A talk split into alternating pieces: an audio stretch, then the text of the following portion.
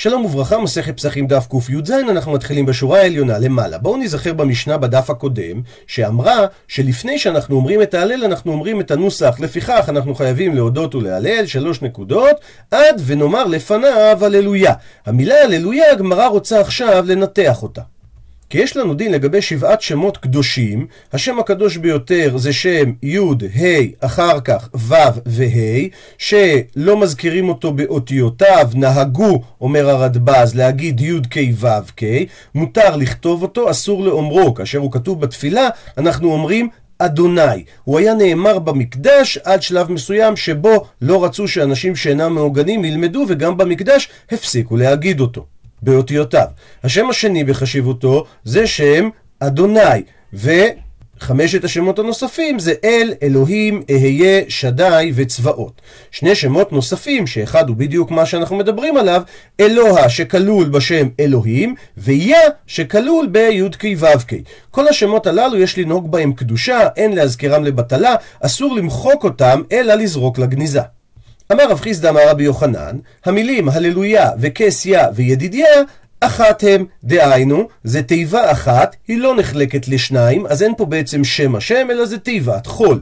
רב אמר שהמילים כסיה ומרחביה הן אחת הם. רבא אמר שהמילה מרחביה בלבד היא תיבה אחת.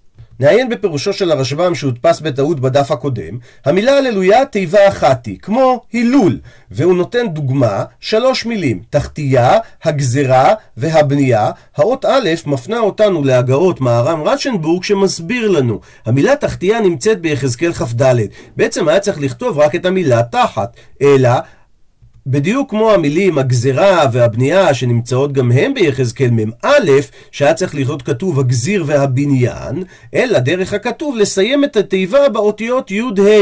אז כהאי גבנה, אותו דבר המילה הללויה שפה.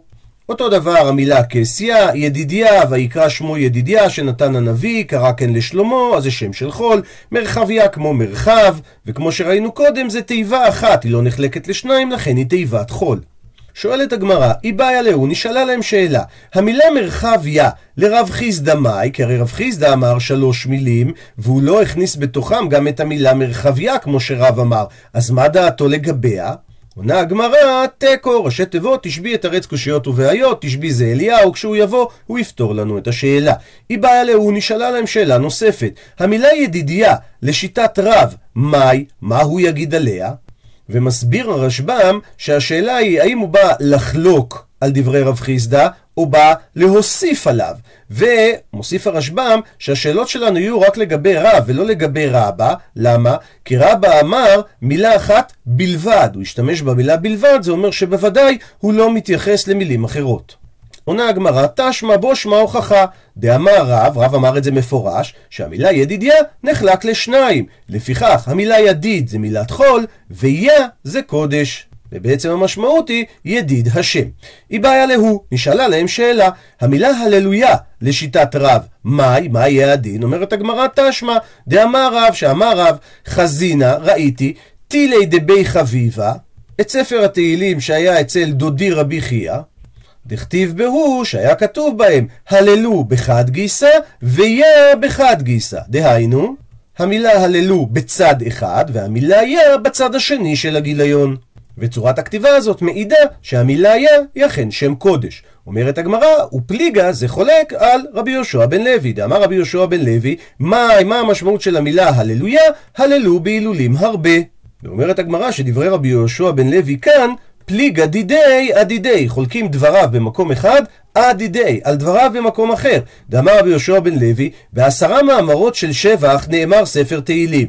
באיזה עשרה מאמרות? בניצוח, בניגון, במשכיל, במזמור, בשיר, באשרי, בתהילה, בתפילה, בהודאה, בהללויה. גדול מכולן זה המילה הללויה, שכולל שם ושבח בבת אחת. מפרט לנו הרשב"ם דוגמאות, תהילה, תהילה לדוד, תפילה, תפילה לעני כי יעטוף, או תפילה למשה, הודאה, הודו לשם כי טוב, שיר, זה נמצא בתורה, אז ישיר משה, אבל זה בעצם שייך להמשך הגמרא. נחזור לדף שלנו. אנחנו רואים שלשיטת רבי יהושע בן לוי, הללויה כולל שם ושבח. אז אם ככה, אנחנו רואים שזה כן כולל שם, וממילא זה חולק על דברי רבי יהושע בן לוי, שאמר שהמילה הללויה המשמעות הייתה הללו בהילולים הרבה. ממשיכה הגמרא. אמר רב יהודה אמר שמואל, שיר שבתורה, משה וישראל אמרו בשעה שעלו מן הים. כלומר, פשוט לנו שאז ישיר משה, זה באותה שעה שהם ענו מן הים, אז הם חיברו אותו, והוא לא היה מקודם לכן. אבל השאלה שהגמרא תשאל עכשיו, לגבי הלל שאנחנו אומרים בראש חודש וימים טובים, מי תיקן אותו ומתי תיקנו אותו? ששואלת הגמרא, והלל זה, מי אמרו? עונה הגמרא, נביאים שביניהם תיקנו להם לישראל שיהיו אומרים אותו על כל פרק ופרק והכל צרה וצרה שלא תבוא עליהם. המילים שלא תבוא עליהם הכוונה בסגי נאור, צרה שבאה עליהם, ולכשנגאלים אומרים אותו על גאולתן. מביאה הגמרא ברייתא, תניא, היה רבי מאיר אומר, כל תושבחות האמורות בספר תהילים, כולם דוד אמרם. ומה ההוכחה שלו? שנאמר, כלו תפילות דוד בן ישי, אל תקראי כלו, אל תגיד את המילה כלו מלשון נגמרו, אלא, מה זה כלו? כל אלו, זאת אומרת את כל מה שנאמר פה דוד אמרם. לגבי מה שאמרנו הלל זה מי אמרו, רבי יוסי אומר שאלעזר בני אומר שמשה וישראל אמרו בשעה שעלו מן הים, וחלוקים עליו חבריו שהם אומרים לומר שדוד אמרו, ואומר רבי יוסי נראים דבריו של הבן שלי אלעזר מדבריהם של חבריו, למה? אפשר ישראל שחטו את פסחיהם ונטלו ללוויהם ולא אמרו שירה כל השנים האלה עד שבא דוד ואמר את זה? אז בהכרח שמי שתיקן את ההלל זה אותם נביאים שהיו כבר בשעת יציאת מצרים. דבר אחר, הוכחה אחרת, פסלו של מיכה עומד בבכי וישראל אומרים את ההלל? מביא הרשב"ם שני פירושים לגבי פסלו של מיכה עומד בבכי. פירוש ראשון, בכי זה שם מקום שבימי דוד היה, דכתיב בעד גלות כל הארץ, כן, שעד אז עמד פכל מסחה, אז אי אפשר לומר שישראל היו אומרים עלי, שבהלל כתוב, כמוהם יהיו עושיהם, אז מה, הם יגידו את זה על עצמם כשהם עובדים עבודה זרה? לכן ודאי שאת הנוסח הזה חיברו ביציאת מצרים אחרי קריאת ים סוף. ושוב לא פסק, זה פירוש ראשון. ולי נראה, אומר הרשב"ם, שבכי זה כינוי לגנאי, כלומר, הוא עומד בשמחה, שוב, לשון סגי נהור, הפסל עומד והוא עומד בשמחה כי אף אחד לא עושה לו שום דבר. זאב וילנאי רצה לזהות את המקום של פסל מיכה יחד עם החאן שנקרא אלובן שנמצא מתחת למעלה לבונה, כאן צילום שלו מ-1912, כאן צילום איך שהוא נראה כיום. ממשיכה הגמרא בענייני מזמורי התהילים, תנו רבנן של רבותינו. כל שירות ותושבחות שאמר דוד בספר תהילים, רבי אליעזר אומר כנגד עצמו המרן, זאת אומרת אירועים שקרו לדוד עצמו. רבי יהושע אומר כנגד ציבור המרן, זאת אומרת מסביר הרשב"ם, כנגד כנסת ישראל שהתנבא על גלותן והתפלל עליהן, דהיינו לעתיד לבוא. וחכמים אומרים, יש מהם כנגד ציבור ויש מהם כנגד עצמו. המורות בלשון יחיד כנגד עצמו, והמורות בלשון רבים כנגד ציבור. ניצוח וניגון, כמו מזמורים שמתחילים למנצח בנגינות, זה לעתיד לבוא. לעומת זאת, משכיל על ידי תורגמן. דהיינו, מזמורים שמתחילים משכיל, משכיל לדוד, זה נאמר למישהו אחר, והוא השמיע את זה לרבים. מזמורים שמתחילים לדוד מזמור, מלמד ששרתה עליו שכינה ואחר כך הוא אמר את השירה. לעומת זאת, מזמורים שמתחילים מזמור לדוד, מלמד שאמר שירה ואחר כך שרתה עליו שכינה. ללמדך שאין השכינה שורה לא מתוך עצלות ולא מתוך עצבות ולא מתוך שחוק ולא מתוך קלות ראש ולא מתוך דברים בטלים, אלא מתוך דבר שמחה של מצווה. כמו שהיה עם אלישע, שנאמר, ועתה קחו לי מנגן, והיה כנגן המנגן, ותהי עליו יד השם. שגם אלישע שכעס על מלך ישראל שהיה רשע ורצה שהוא יתנבא, היה צריך קודם שינגנו לו, ורק אחר כך הוא יכל להתנבא. אמר רב יהודה אמר רב, וכן לדבר הלכה. שגם לדבר הלכה צריך מצב רוח טוב, כמו שהגמרא עוד רגע תפרט. אמר רב נחמן, וכן לחלום. דהיינו, שאם אדם הולך לישון מתוך שמחה, אז הוא גם יחלום חלומות טובים. שואלת הגמרא, איני, מה, באמת אתה אומר שלדבר הלכה צריך מצב רוח של שמחה? והאמר רב גידל אמר רב, כל תלמיד חכם היושב לפני רבו, ואין שפתותיו נוטפות מור תכוונה? והמקור לדבריו, שנאמר, שפתותיו שושנים, נוטפות מור עובר.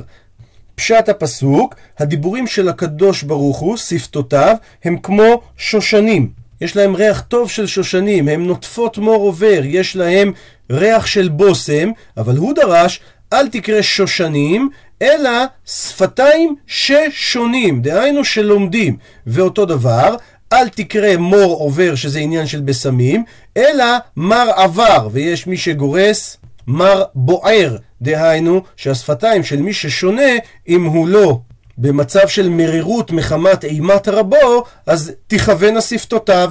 אז איך אתה אמרת, וכן לדבר הלכה שצריך מצב רוח של שמחה? עונה הגמרא, לא קשה, לא קשה. הא ברבה, הא בתלמידה. התלמיד עליו נאמר, אל תקרא שושנים אלא ששונים, ואותו דבר לגבי לא מור עובר אלא מר עובר, ולעומת זה על הרב, הוא צריך לשדבריו שלא יהיו משום שמחה. והיא בהיתימה, או תשובה נוספת, אם תרצה תאמר, הא והא ברבה, שני הדברים נאמרו ברב, ולא קשיא, אין סתירה, למה? הא מקמא דפתח, זה לפני שהוא פותח את הלימוד, והא לבתר תפתח, והפסוק השני מדבר אחרי שהוא פתח את הלימוד. כי הא כמו זה, שרבה מקמי דפתח להו לרבנן, לפני שהוא לימד את החכמים, הוא אמר מילתא דבדיחותא, ובדחו רבנן, אז הוא קודם מה שנקרא שבר את הדיסטנס, נפתחו, ואז כולם צחקו, אבל אחר כך התחיל השיעור, ולבסוף הוא עצמו יתיב באימתה ופתח בשמעתתא. הוא נכנס למצב של אימה, ואז הוא התחיל ללמד. תנו רבנן, חוזרת הגמרא לעניין ההלל. הלל זה מי אמרו. רבי אליעזר אומר, משה וישראל אמרו בשעה שעמדו על הים. הם אמרו, לא לנו השם לא לנו, שזה תחילת הפרק השני שם בהלל, ומשיבה רוח הקודש ואמרה להם, בואו נקרא את הפסוק בפנים, פסוק מישעיהו, למעני למעני אעשה, כי איך יחל וכבודי לאחר לא אתן. דהיינו, אתם מבקשים שאני אעשה את זה בשבילכם, ואכן אני עושה את זה למעני.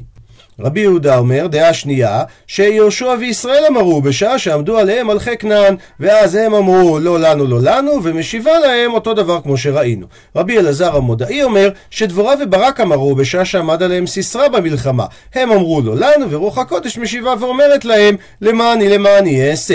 דעה נוספת, רבי אלעזר בן עזריה אומר שחזקיה וסיעתו אמרו, בשעה שעמד עליהם סנחריב, הם אמרו לא לנו לא לנו, ומשיבה להם רוח הקודש, למעני למעני. רבי עקיבא ואומר שחנניה, מישאל ועזריה אמרו, בשעה שעמד עליהם נבוכדנצר הרשע, זרק אותם לכבשן האש. הם אמרו לא לנו, ומשיבה להם רוח הקודש למעני למעני. רבי יוסי הגלילי אומר שמרדכי ואסתר אמרו בשעה שעמד עליהם המן הרשע. הם אמרו לא לנו, ומשיבה להם הרוח וכולי. חכמים אומרים, נביאים שביניהם תקנו להם לישראל, שיהיו אומרים אותו על כל פרק ופרק, ועל כל צרה וצרה שלא תבוא עליהם, כמו שאמרנו זה לשון סגי נאור, שלא תבוא עליהם לישראל, ולכשלי נגלין אומרים אותו על גאולתן. חוזרת הגמרא לעניין המילה הללויה. אמר רב חיסדא, המילה הללויה היא תמיד שייכת לסוף פירקה, לסוף הפרק שהיא סיימה אותו. רבא בר אבונה אמר שהמילה הללויה היא תמיד רש פירקה, היא תמיד ראש הפרק הבא. אמר רב חיסדא, חזינא להו לטילי, ראיתי את ספר התהילים, דבי רב חנין ברב, דכתיב בהו שהיה כתוב בו את המילה הללויה באמצע פירקה, באמצע שבין הפרקים. למה? עלמא תאמר מספקא ליה. ועל זה בדיוק היה להם את הספק אם זה שייך לקודם או לאחר כך. אמר רב חנין בר אבא כל מודים לגבי מזמור קמ"ה, בתהילת השם מדבר פיו יברך כל בשר שם קודשו לעולם ועד, שהמילה הללויה דבתרי שמופיעה אחריו, היא רש פירקה, היא ראש הפרק הבא. באופן הבא, היא שייכת לקמ"ו. ומזמור קי"ב שמסיים בפסוק רשע יראה וכעס, שינה ויחרוק ונמס, תאוות רשעים תאבד, המילה הללויה דבתרי שמופיעה אחריו היא רש פירקה, היא ראש קי"ג. וגם לגבי מזמור קל"ה שכתוב שם ושעומדים בבית השם, אז המילה הללויה דבתרי שמופיעה אחריו היא רש פירקה. קראי, דהיינו בעלי המקרא, והכוונה לאותם אנשים שהם בקיאים בפיסוק ובטעמים, הם היו מוסיפים אף את אלו, הפסוקים. כתוב מנחל בדרך ישתה על כן ירים ראש, אז המילה הללויה דבתרי שמופיע אחריו היא רש פירקה, היא ראש הפרק הבא. והפסוק ראשית חוכמה יראת השם שכל טוב לכל עושיהם הללויה דבתרי, הללויה שמופיע אחריו היא רש פירקה, היא ראש הפרק שמופיע אחריו. אומרת הגמרא נעימה כתנאי, אולי נאמר שזה כמו מחלוקת התנאים הבאה ששנינו במשנה. עד היכן הוא אומר, בית שמאי אומרים עד אם הבנים שמחה, ובית הלל אומרים עד חלמיש למים ומים. לעומת לעומת זאת, ותניא אידך, וברייתא אחרת אומרת את אותו דבר בנוסח אחר. עד היכן הוא אומר, בית שמאי אומרים עד בצאת ישראל ממצרים, ובית הלל אומרים עד לא לנו השם לא לנו. מבחינת התוכן, גם המשנה שלנו וגם הברייתא סוברים שלפי בית שמאי אומרים לפני הסעודה רק את הפרק הראשון של ההלל, ולפי בית הלל לא סוברים שאומרים את שני הפרקים הראשונים. אז למה המשנה והברייתא אומרים פסוקים שונים, הפכנו דף? מה אליו באקא מפלגי? האם לא בזה הם נחלקו? למאן דאמר, מי שאומר עד אם הבנים שמחה שזה המשנה שלנו, הוא סבר שהמילה הללויה זה רש פירקה, זה ראש הפרק הבא, ולכן הוא אמר, אומרים עד המילים, הם בבנים שמחה. לעומת זאת בברייתא, מאן דאמר שאומרים עד בצאת ישראל, כי הוא סבר שהמילה הללויה היא סוף פירקה, היא שייכת לסוף הפרק הקודם. ולכן הוא אמר שאומרים עד בצאת ישראל ממצרים. דוחה הגמרא ומסבירה לפי כל אחת מהדעות שראינו. רב חיסדא מתרץ לטעמי, הוא מתרץ לפי טעמו. דכולי עלמא שכולם סוברים סברי שהללויה באמת משמש כסוף פרקה. מאן דאמר דהיינו הברייתא שציינה עד בצאת ישראל שפיר היא נוקטת את המינוח הנכון, בגלל שהמילה הללויה הייתה שייכת לפרק שאותו כן אומרים. ומאן דאמר, והמשנה שלנו שנקטה את המילים עד אם הבנים שמחה, הוא התכוון עד ועד בכלל. דהיינו, כולל את המילה הללויה. דוחה את זה הגמרא ושואלת, ונימה שיאמר עד המילה עד הללויה, וכי תימה, ואולי תאמר דלא ידעינן ההללויה, אם היית נוקט את המילה הללויה, אז לא היינו יודעים לאיזה מזמור אתה מתכוון, אז אם כך, ונימה ונאמר הללויה של אם הבנים שמחה, תגיד את הנוסח הזה. לכן נשארת הגמרא בקשיא על דברי רב חיסדא. מצד שני, רבא בר אבונה, גם הוא מתרץ לטעמי. דכולי עלמא שכולם סוברים שהמילה הללויה היא רש פירקה, ולפי זה המשנה שלנו מאן דאמר עד אם הבנים שמחה שפיר, הוא אומר את הניסוח הנכון, כי באמת עד אם הבנים שמחה בלי המילה הללויה. לעומת זאת, מאן דאמר הברייתא שהיא אומרת עד בצאת ישראל, כי הוא סבר עד, מה זה? עד ולא עד בכלל, וממילא לא רצה להגיד את הפרק הראשון כדי שלא תטעה ותחשוב שעד הפרק הראשון לא כולל אותו. שואלת הגמרא גם על זה, ונימה אז תאמר את המילים עד הללויה, וכי תימה ואולי תאמר שלא אמרנו את זה, למה דלא ידינא נא הללויה? אז אם ככה ונימה ונאמר עד הללויה שבצאת ישראל. ולכן הגמרא נשארת בקשיא גם על הדעה של רבא בר אבונה. ממשיכה הגמרא ציטוט מהמשנה וחותם בגאולה. אמר רבא קריאת שמע והלל, הניסוח שמברכים בו זה גאל ישראל. לעומת זאת, הברכה ב-18, דצלותה, דהיינו בתפילה, גואל ישראל. מה איתה? מה, מה המשמעות של ההבדל בניסוח? דרחמינין בתפילה זה בקשת רחמים, ואנו מתפללים על העתיד. כאין שינוי זה, אמר רב זיירא, דקידושה, בקידוש אנחנו אומרים, אשר קידשנו במצוותיו וציוונו. לעומת זאת, דצלותה, בתפילה אנחנו אומרים, קדשנו במצוותיך, במובן של הווה. ושוב, מה הייתה? מה? מה הטעם? דרחמינינו. לפי שאנו אומרים אותה באמצע תפילה, אז ראוי לאומרה בלשון בקשה. ובעניין הקידוש, אמר רב אחא בר יעקב, וצריך שיזכיר יציאת מצרים בקידוש היום. למה? כי כתיב הכא למען תזכור את יום צאתך מארץ מצרים, וכתיב התם זכור את יום השבת לקדשו. נקטה התורה את הלשון לזכור, כדי להגיד לך שלגבי הקידוש בין בכוס, בין בתפילה של שבת צריך להזכיר את יציאת מצרים, ואנחנו לומדים את זה בגזירה שווה לענייני פסח, ושאר המועדים לומדים בלימוד במה מצינו מפסח. ממשיכה הגמירה לדון על שינויי נוסח. אמר רבא בר שילה, דצלותה, בתפילה אנחנו אומרים מצמיח קרן ישועה, לעומת זאת דאפתרתא, בברכת ההפטרה אנחנו אומרים מגן דוד. אומר הרשב"ם, במסכת סופרים שנינו, שבברכות ההפטרה אומרים מגן דוד, ובתפילה שייך לומר יותר את המילים מצמיח קרן ישועה. למה? כי זה עניין של בקשה, של רחמים. אנחנו מבקשים שיצמיח קרן ישועה לישראל. ורבנו שלמה, זאת אומרת רש"י, הוא היה אומר שגם לא שייך לומר בתפילה את המילים מגן דוד, כי כבר אמרנו מגן אברהם, ולא חותמים באותה לשון פעמיים. מביאה עכשיו הגמרא את המקור לעניין מגן דוד. כתוב, ועשיתי לך שם גדול כשם הגדולים. תעני רב יוסף, זהו שאומרים מגן דוד. מסביר הרשב"ם, נתן הנביא אמר לדוד כן, מפי הקדוש ברוך הוא, שכשם שחותמים במגן אברהם, כך יחתמו במגן דוד. הגדולים, הכוונה, אברהם, יצחק ויעקב. ששלושתם נזכרים בברכת אבות. דוד, שהוא יחיד, אז יש לו ברכה קבועה, עבורו שחותמים מגן דוד. ואם הזכרנו פסוק מהנביא, עכשיו מביאים פסוק מהתורה. אמר רבי שמעון בן לקיש, ואעשך לגוי גדול, זהו שאומרים אלוהי אברהם, ואברכך, זהו שאומרים אלוהי יצחק, ואגדלה שמך, זהו שאומרים אלוהי יעקב. יכול יהיו חותמים בכולם? תלמוד לומר, והיה ברכה, דהיינו, בכך חותמים, ואין חותמים בכולם, וזה מה שאנחנו מסיימים בברכת אבות, מגן אברהם.